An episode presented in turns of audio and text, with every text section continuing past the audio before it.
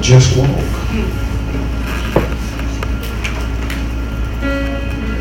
Just walk. Shake somebody on the other side and tell them walk. It seems simple in the conception of it.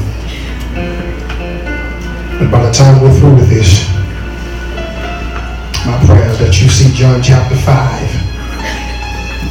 Verse 2 through 9 a little bit differently. Amen. One more time. Just look at somebody and tell them walk. Amen. We find that in verse number 2 that Jesus has come to Jerusalem for a feast. We're not specifically told what feast he is there for. And at this point, I'm not overly concerned with why he's there.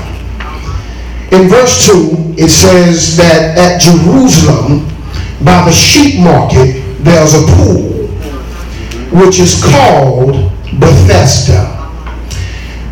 The word Bethesda means house of mercy. Somebody say mercy. Mercy. I believe that we are all in need of mercy.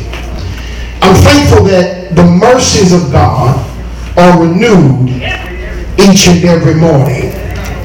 There are some of us who may deem yourselves worthy of God's grace and his mercy, but then there are some of us who are appreciative of the fact that every day God says, I'm starting over with you. No matter what you did yesterday, no matter what you did the day before, today you get new mercies. Maybe if I explain what the word mercy means, you'll have a little bit of a different reaction. This word mercy means to treat kindly, to favor, or to display or bestow favor upon. And so God says every day, no matter what you did the day before, I made up in my mind already to treat you kindly. I made up in my mind to treat you favorably. I made up in my mind that no matter where you are, I'm going to still be good to you. Even those who don't love God experience his mercy. Even those who have not decided to make Jesus their choice, God has already decided, predetermined, that I'm going to treat you how I want to treat you, not how you act. Somebody say, thank God for mercy. So we find that at the house of mercy is where all of these sick folk have gathered.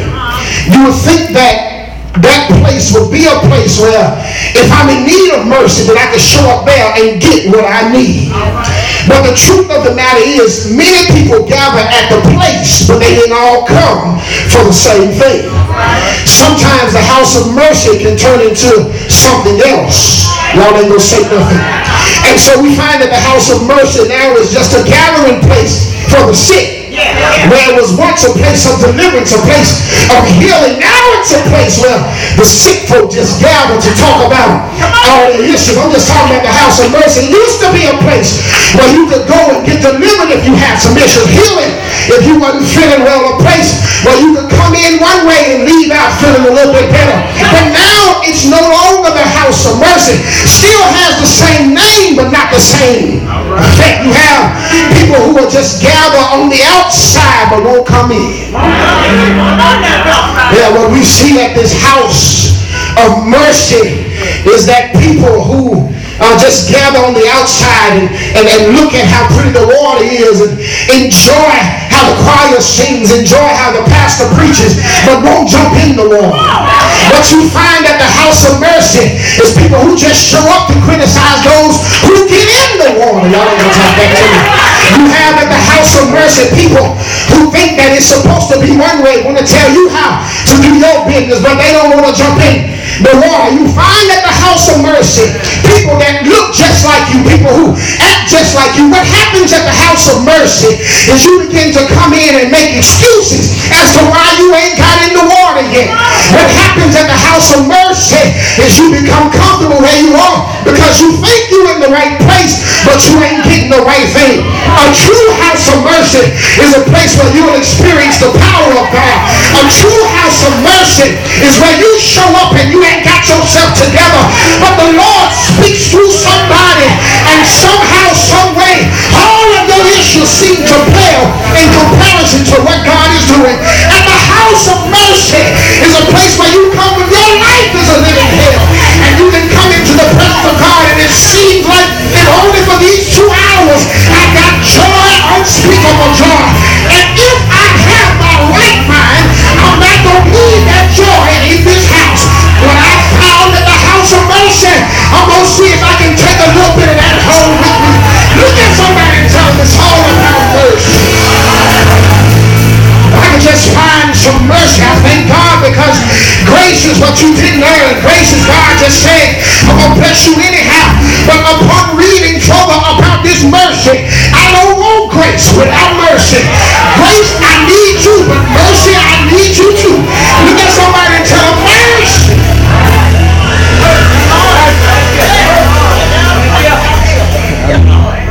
I need mercy. There's a reason that God says every day I'm going to press reset. I'm talking to the folk who still think about stuff you did yesterday. You going to God talking about what you did yesterday, and God said, I done already. Push reset. I don't know. I don't even know what you talking about. I've already forgotten what you did yesterday, but the most important thing is that you learn from what you did yesterday and show up today with a renewed mind. And we'll keep making this right. I don't take God's grace and mercy for granted, but what happens when you take his grace and mercy for granted is you begin to get people around you who start saying stuff like this: well, God ain't doing me yet, he's still working on me, yeah, I'm still pumped, still just clay in the pot of hand, and I love God, but I still gotta cuss. You start saying and making excuses. God knows I'm just a man. God knows my heart. You start putting people around you who got the same excuses. And the problem with that is that the sick don't recognize that they sick. Let me tell you what happens in most houses of mercy. You got people, everybody in there sick. They want to pick one sickness that they want to put out. You want to talk about homosexuality, but you don't want to talk about homongers. You don't want to talk about adultery. You don't want to talk about all that lying you do. You don't, you want to just see them out like they only want that shit. When every one of us should be ready to come to the house of mercy. So this word today tells us that Jesus comes by the house of mercy. I found it strange that somebody got so comfortable that they said, we're going to build some porches. Come on now. Come on now. We in the country, ain't we? Ain't we? The fact that I said ain't we is indicative of the fact that we are. Amen. Nothing wrong with it. I'm from the country. Well, since Williamsburg in the country, I'll tell you about County Line, where I'm from. On any given day, you drive through the neighborhood or the community, you're going to find folk, I don't care how early it is. Sitting on the porch. So the porch becomes a place of observation.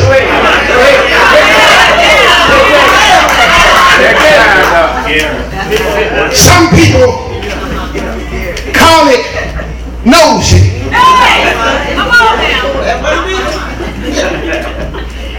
I'm just talking about country folk.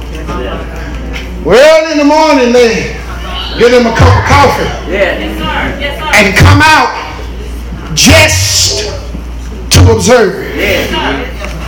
Don't want to make a difference, could be doing something more constructive. But rather they want to sit on the porch and observe the goings on in the community. Not so much to make an educated observation and create from that a thesis or a theory and produce some type of statistic that can help the community. But rather they're there to observe the plight of the community so that they can further contribute to the mess and the goings on in the community. I'm just talking about the porch. The porch is a place where you observe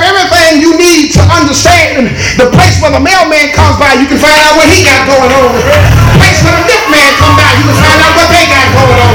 Place where everybody comes by and they drive by in a different vehicle, you know that too. The place of the porch becomes a place of observation where you get comfortable with where you are and try to get everybody else off where they at.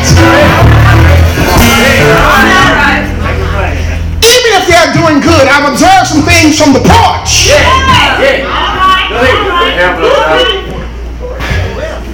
You find out that the things that happen on the porch makes its way to the house of mercy. I find it amazing that there's a direct correlation between Bethesda and the porches. What happens in Bethesda makes its way to the porches.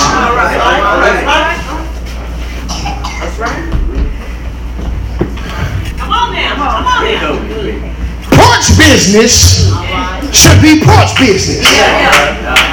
Mercy business should be mercy business. There shouldn't be any intertwining or intercommingling of what happens on the porch and what goes on in the house of mercy. But somehow Jesus sees a way to fit this thing in, that on the porch you got some porch stuff that makes it to the house of mercy. So what happens is the house of mercy starts looking like the porch. Yeah, y'all like that porch. I'm gonna move on. Maybe you one of them ones that sit on the porch. Maybe you got some family members, but I can call some folk out from where I'm from that I know for a fact if I pass by there tomorrow, there might be a time that they'll leave from the house of porch between 10 and 11. At 10, the news come on. At 11, Young and the Restless come on. At 12, it ain't the Bold and the Beast, as the world turns on. So they might take a little break, but they right back on the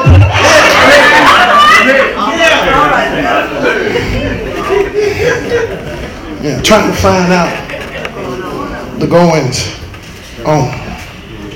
And so he says that there's 5 porches where these people have become comfortable. Watch what he says in verse 3.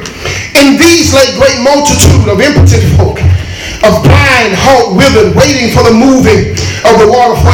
An angel went down at a certain season. Say season. I need you to understand that this is the opportunity.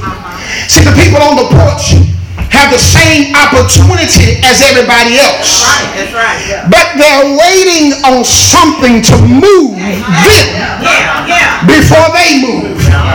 Everybody is not looking for the same thing.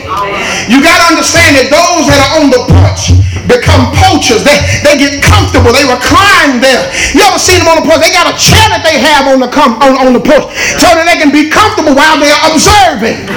What you can't let is that porch mentality get in you and you come to church and just become an observer. I didn't come to give nothing. I just came to see something. Yeah, so the Bible says, watch this. All of the multitude, the great multitude of impotent folk, the blind, the halt, the withered, all of them are waiting for the move of the water.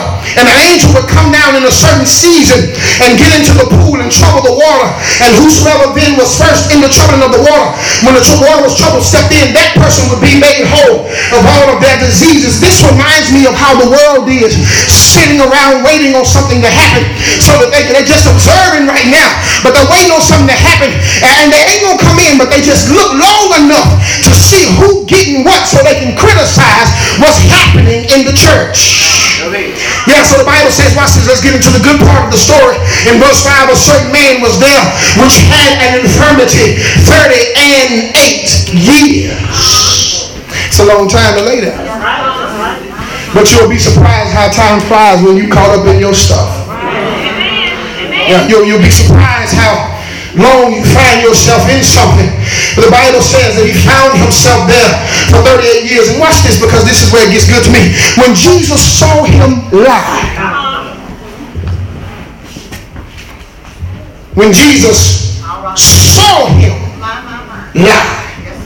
Now, let's take just a moment and break this thing down. In its noun form, this word lie means to make a false statement with deliberate intent to deceive. You gotta kiss this. This man hadn't said anything. But Jesus said, when I saw him lie. Come get this coat. I'm gonna have to get loose. Come get this coat. Time out.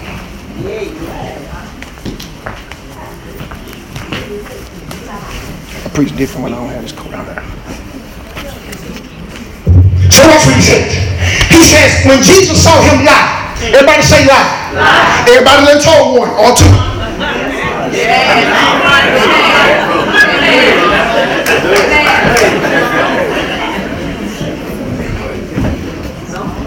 I can't lie.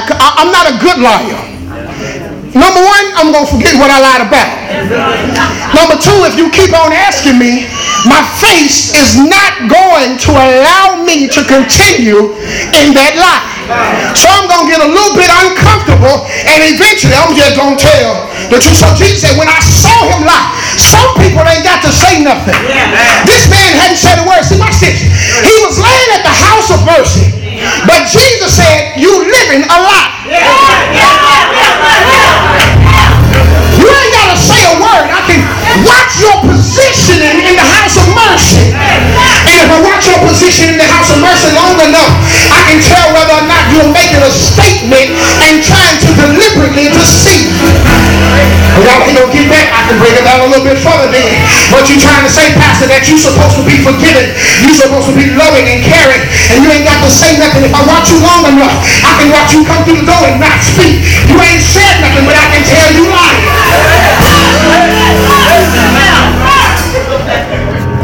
Just say out. You ain't got to get mad at me. Just say out. He's laying at the house of mercy, but his whole life has been a lie. All this time he's spent 38 years in church, and his life is still a lie. Y'all ain't got to say nothing. All this time you spent in Bible study, all this time you spent coming to Sunday school, all that time you spent praying, all that time you spent doing what you think you're supposed to be doing, trying to look like you got it together, coming to church every time the church do something, I'm gonna volunteer. But how does your life line up when ain't nobody looking? God says, I saw him lie.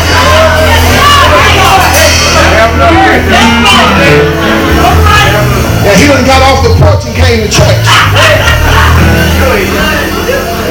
Everybody else was on the porch. He's come down by the pool. But yet and still, he lied. The verb form of this word means to be in a horizontal, recumbent, or prostrate position, as on a bed or the ground to recline. He's gotten comfortable and brought the church or the porch mentality into the house of mercy. You done been to too many movie shows. Now you come to church thinking that you're supposed to be entertained. I just come to watch the choir. I just came to watch the pastor. I just came to watch. I just came to observe what everybody else is doing. But when you truly get the revelation of the mercy of God, he's been too good to me to be just an observer. And I don't serve no one nothing now. That I don't serve that he is good. Now it's time to me to participate. Lift up my hand and open up my heart. Lift up my voice. It's time for me to stop just observing what he's doing and become a participant of his work. Hell, you've been there for 38 years and you ain't got to praise yet. Been there all this time and you ain't got to praise yet. You've been worshiping him and you ain't got it down yet. You still worried about who looking at you. You still worried about them other sick folk. I got some news for you. With your porch mind and stuff. Once you get out on that porch and come into the house of mercy, I ain't worried about what nobody else got going on. I said, don't worry about everybody else's sickness. I got enough going on in my life to pass out to everybody. I came to get my touch. Didn't come to be an observer. Came to be a participant. So he looks at him and says, I see you lying. See you over there lying with your lying self. I see you looking like you got it together, but truth be told, you just like everybody else around here. You might be a little bit closer to the water, but you brought that porch mentality over here. Need you to take that porch mentality back over there. When you come back over here, I got some stuff for you. Watch what he says to him. The Bible says that when Jesus saw him lie and knew that he had been now a long time in that case, he asked a question. Wilt thou be made whole? I found it strange because there's a whole lot of people there. But he stops by this certain man and asks this certain man, will you be made whole? I found this because the Holy Ghost gave me this revelation that all he needs is a spark. There are some of us that's waiting on the whole forest to burn down. But God said every revival starts with a spark. All I need is he said I can help you get out of that bed of affliction, but I gotta spark something. I can't do something with nothing. You gotta give me something. I don't care if it's 2 fish and 5 loaves, but you got to give me something. I don't care what it is that you bring to me. I can feed your whole family, but you gotta give me. He says, I'm ready to help you. I'm ready to get you out of your position, but the first thing I need to know is, do you even want to get better? I'm ready to deliver you from what you're going through, but I need to know, do you even want to come out of that mix? Or you done got real comfortable there, do you even want to be delivered? Do you even want to be healed? Look at your neighbor and tell him, do you even want? Yeah, just because you show up don't mean you really want it. Ask him again, do you really want it? So he said to this man, I've seen you down here at the church and you've been waiting on me to do something in this season. You've been waiting on me to move some mountains. You've been waiting on me to perform some miracles. You've been waiting on some signs and some wonders. You've been waiting on your husband to act right. You've been waiting on your wife to get it together. You've been waiting on your children to start behaving. You've been waiting on a new job. You've been waiting on your mind to be at ease. You've been waiting on your broken heart to be at rest. You've been waiting on some peace to come in your house. You've been waiting on your finances to overflow. You've been waiting on some peace to show up. You've been waiting on some joy to show up. You've been waiting on some love to show up. You're tired of all the hurt. But Jesus shows up and asks the question, do you even want it? Yeah, just because you show up don't mean that you really want it. He had to ask him, look out. I see where you sitting there, but do you really want it? Because truth be told, once you left the porch, everybody that stayed on the porch started talking about you. And once you get on the porch, then made it to the house of mercy. But do you really want it? He says, will thou be made whole? And the man in verse 7 answered him and said, sir, I have no man when the water is troubled to put me into the pool. But while I'm coming, another steppeth down before me. I had a problem with this man making excuses. That's right. Until I got a little older and experienced some hurts of my own. Yeah. Ain't no hurt like church hurt. And I can understand how this man feels. Been coming to church, but I've never had an experience. Sang in the crowd, but I've never really felt his love. I've been playing these instruments, but I've never really felt the power of God. He said, I've been coming to the house of mercy, but what I lacked was an experience. And so Jesus says to him, listen to me. All that stuff that's been going on, I need you to forget that. He said, if you'll be made whole, all I need is a spark from you. All I need is just a glimmer of hope that you can believe me beyond what you see. That you can put aside all of the hurt that you've ever experienced experience and understand that just because church folk hurt you, I ain't church. I'm the cornerstone of the church. I'm the head of the church. If my body hurt, that wasn't me. You got some people that get offended because they had some hurt in church, but they get, you don't fall out with God because they hurt you.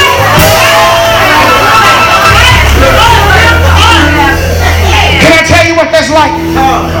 It's like going to McDonald's in San Diego, California, and going through the drive-thru, and the person in that drive-thru get an attitude with you, and they mess up your order, and you get back to Williamsburg and say, I ain't never going to no more McDonald's because of what happened to me in San Diego. Now, you're going to be looking for a different experience. Just because an ass pastor hurt you don't mean that the next pastor will hurt you. Just because the last time you were in the choir you got hurt don't mean that this choir will hurt you. Look at somebody and tell them I need mercy.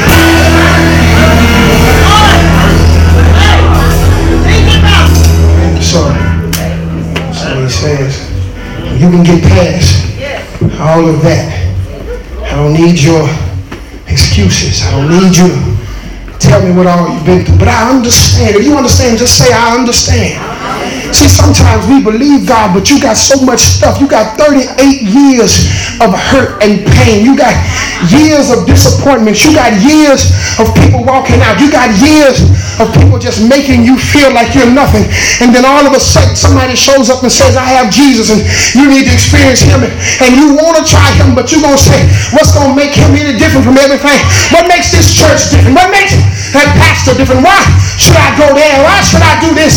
I've been to all of these places. I've experienced all of this hurt. Why? What makes you different?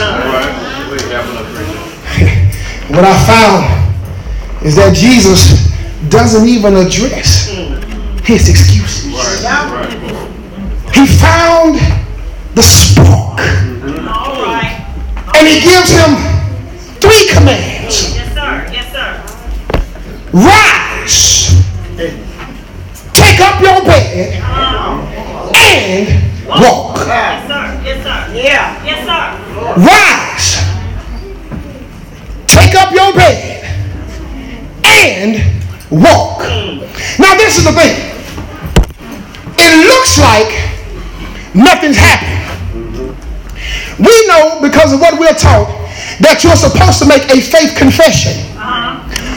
And because of your confession, God will meet your need. But here something strange happens. This man gives an excuse, and then Jesus acts anyway. And as I was pondering this, looking for an answer, the Holy Spirit said this, that man looks at the outward appearance, but God looks at the heart. What you see is a man lying. What I saw is a man waiting. You have some people who make excuses and they really believe them. You have others who make excuses, but that's the reality. This ain't an excuse. I'm just telling you what really happened. Excuses keep you bound. If you're looking for an excuse, you can always find one. But watch what happens here. The Bible says that Jesus told him, first of all, rise. Say a word to me, rise. The moment that you hear a word from God, you have a responsibility to get up. Are you hearing me? The very first thing he says to him is rise. Now this is challenging, being that the man cannot feel his legs. He ain't never taken a step a day in his life, but Jesus says to him, rise. Why did he tell him to rise? Because he's telling him that you are in the presence of the Almighty God. And instead of bowing, I need you to stand up. In the Old Testament, they used to bow. In the Old Testament, they had to come before him like this. But when the New Testament shows up,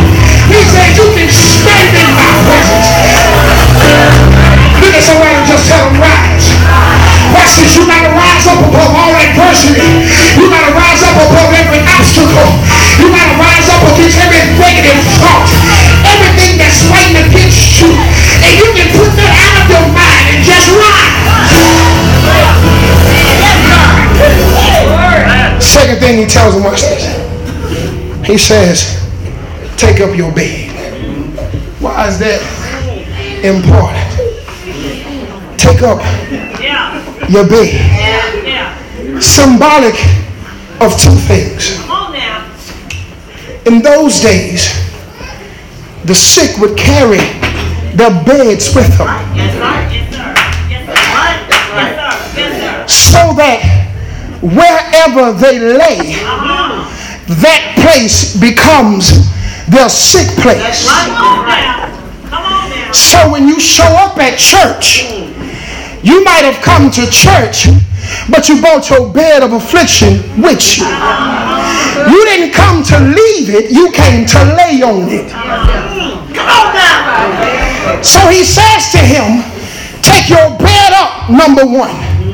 Because I want you to understand this, and I want to send a message to everybody on the porch that you won't be coming back. Rise. Take up your bed to let everybody know that you won't be coming back. Let everybody know that the thing that I once laid on, I'm carrying now. Somebody get that revelation later. The thing that had me bound at one point, now I can walk around with it. It used to be my burden. It used to be a heavy load. Now I can walk around with it. It used to be a shameful thing, but now I can stick my chest out. Y'all ain't gonna talk to me. It used to be what I didn't like, but now it's become my testimony. They used to talk about what I did. I used to lay in it and be ashamed. But now it's my testimony, so I walk around with it. That's good. I'm gonna just say it right there. Yes. It still said that what used to be your bed of affliction is now your testimony. If you fast forward in the story, watch what happened. They see the man. They're not even concerned about the fact that he's walking. They see his bed. Y'all ain't gonna talk back to me. Y'all gonna sit there. Y'all gonna sit there like y'all ain't hear what I'm saying. Like everybody in Williamsburg, Monroe, and all surrounding areas don't know about your bed. Okay, you gonna sit there. Like everybody on the porch and talking about what you got going on. And what used to cause you to hang your head, what used to cause you to look around and be ashamed, God says, I want you to pick that thing up. And I want you to find a new way to walk. And you found mercy for your pain. You found grace for what you went through. It's helping somebody. But what you've been through that used to be your badge of shame has now become your badge of honor. Look at somebody and tell them, don't be ashamed to tell your testimony. As a matter of fact, write you a book about it. Write about how many people you done talked to. Write about how many ways you done been hanging. Write about all the stuff you done messed up. Write about all the places you done been.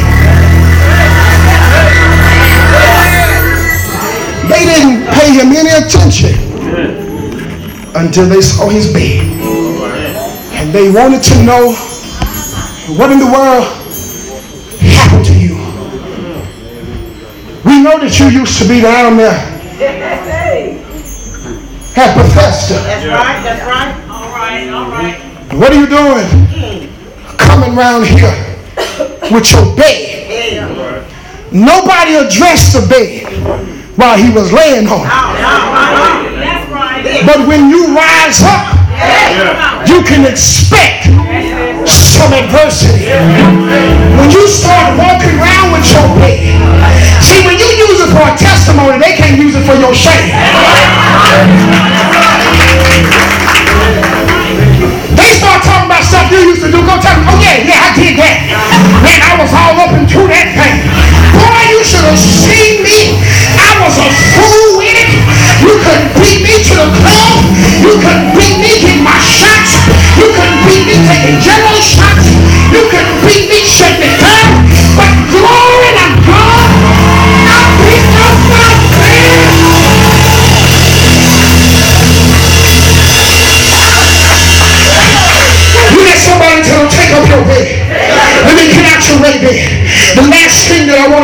He said to him, it's to walk. Somebody say walk. I got to give you these synonyms for the word walk. The first synonym is the word parade. The second is the word tour. And the third is the word trample. Can I serve notice on you and what God is doing in your life? He set you up for a parade. Maybe you don't get what I'm saying. That the thing that used to cause you dishonor, God said, I'm getting ready to break you before everybody.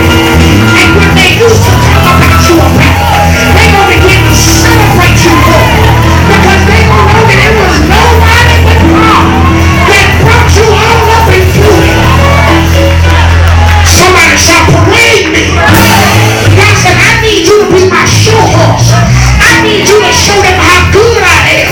I need you to show them how gracious I am. I need you to let them know my mercies are with me. Now some of us didn't understand why we went through what we went through.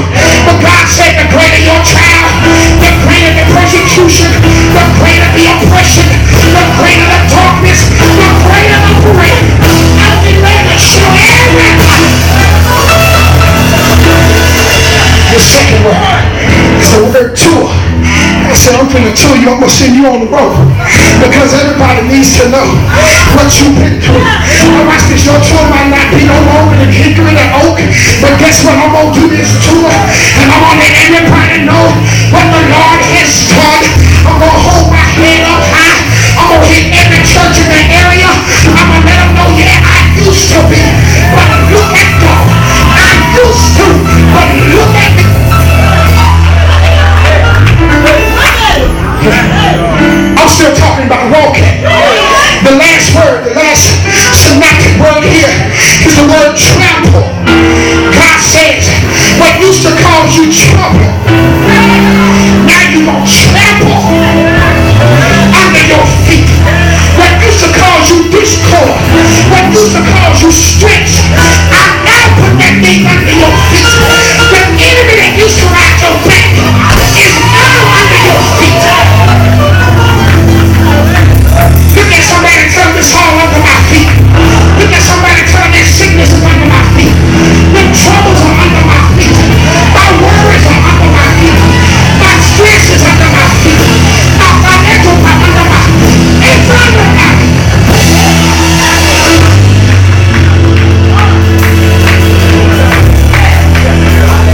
Can we close our eyes? Yes, God. The definition of the word walk means to advance or travel on foot at a moderate speed or pace.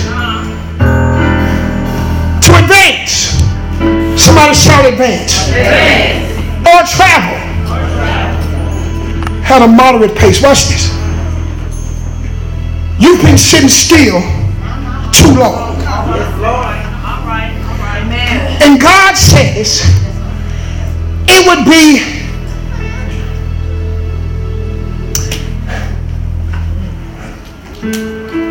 a disadvantage for you if you were to come off the porch by the pool and you come out running. Yes, all right, yes, all right.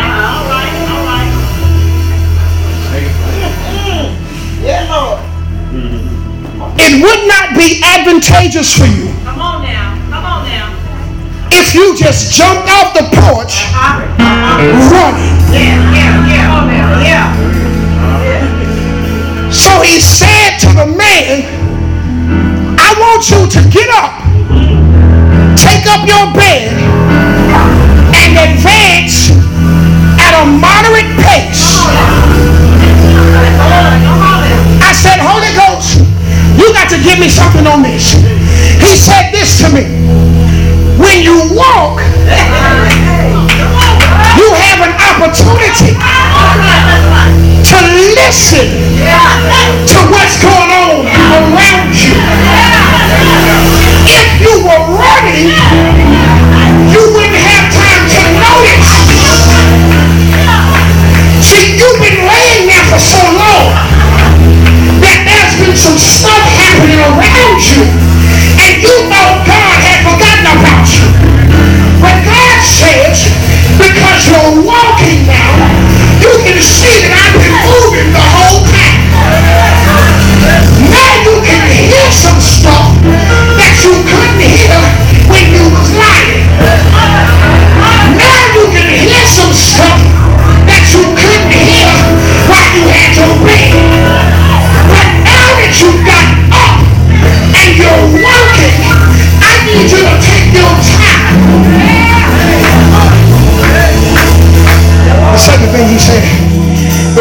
see some stuff that you can't see if you go in fast.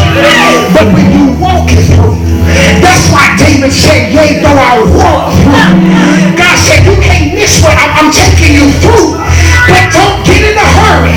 Look at somebody, tell them, just pump your brakes. Just pump your brakes and slow down a little bit. You trying to get through that thing too fast. You trying to get delivered too quick. God said, I need you to just walk through this. All right.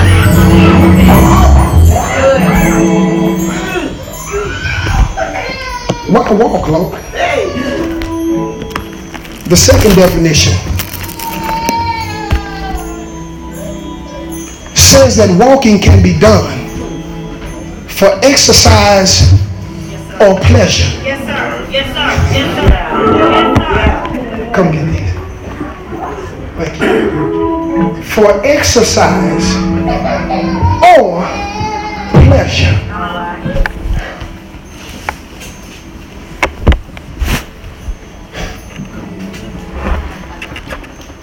It ain't always gotta be that you have some trouble going on. If you want to advance, you can speak over yourself and say, I'm no longer going to be bound by this bed. I've wallowed in this mess for too long. I'm going to rise up. And what everybody is saying, I'm going to allow to be my testimony, and I'm just to walk this thing. Look at somebody say, I'm walking. And I might not be walking because I'm going through some troubles. I'm walking either for exercise or pleasure. I ain't got to be going through nothing. I'm just trying to go higher in God. Is there anybody, listen, one of the hardest things for us to do is to just get off the porch and go walking. How much more productive would we be if we got off the porch and just started walking? And now instead of observing everybody else's troubles, I'm working my own troubles out. Because as I started walking, I started hearing stuff. Walk, and as you're walking you hear stuff that you couldn't hear in your car. You walk and you begin to feel the rays of the sun. You can appreciate his glory. You walk and you hear the birds singing and chirping. You walk and you can smell the fresh cut grass. You walk, you hear the dogs barking. You walk, you start hearing stuff that you don't hear when you going so fast. Look at somebody and tell them, just slow down a little bit.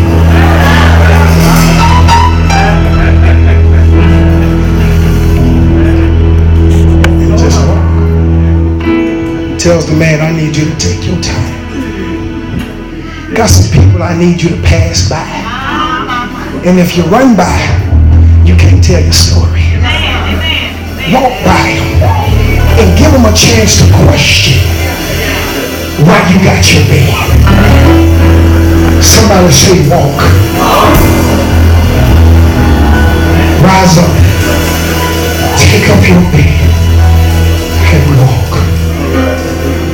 The altar is open. Reminded of a story of a man named Jesus, who they tried to put to shame. You do understand that dying on the cross was the worst way of dying, the most embarrassing way of dying.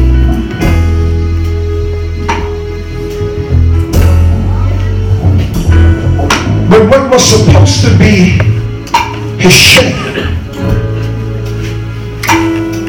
what was supposed to be his demise, as he hung there on the cross, the inscription Henry written over his head. And they say, look, he's supposed to be the the King of the Jews. He that saved so many others can't even save himself.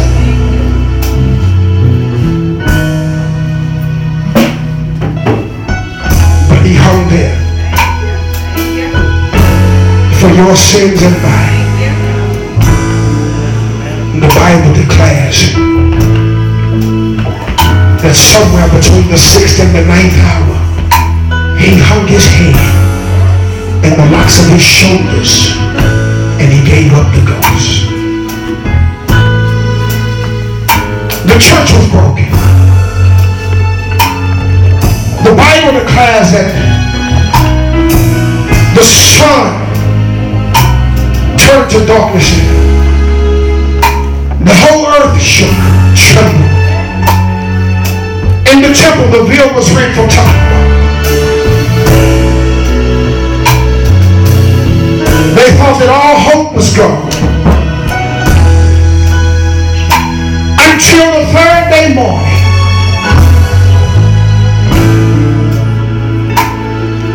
just as Jesus told the man at the pool of Bethesda, the voice of God yelled to his son, "Rise! Take up your bed." With every stripe on your back, with your nail-pierced hands, with the hole in your side, get up. And the Bible says this, that he began to walk the streets of Jerusalem, showing people that what you would kill me,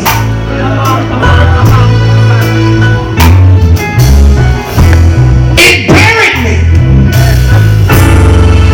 but when my Father called for me to rise, I heard his voice, and what had been overtaking me could no longer hold me down. My word for you today is rise, take up your bed.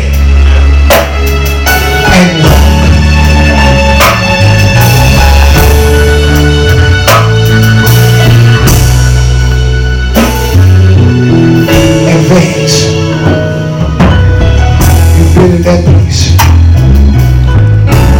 You've been there long enough. It's time to move on. It's time to move forward. The only way that you're going to do that is by making up in your mind that I'm going to walk.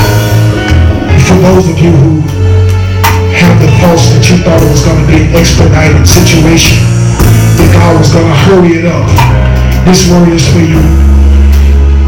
You thought that it would take off like that, but God said, not so. I need you to walk through this. You don't want to miss anything in the process that might cost you the promise. I think that's good. You don't want to miss anything in the process that might cost you the promise. God's got you covered. Take your time.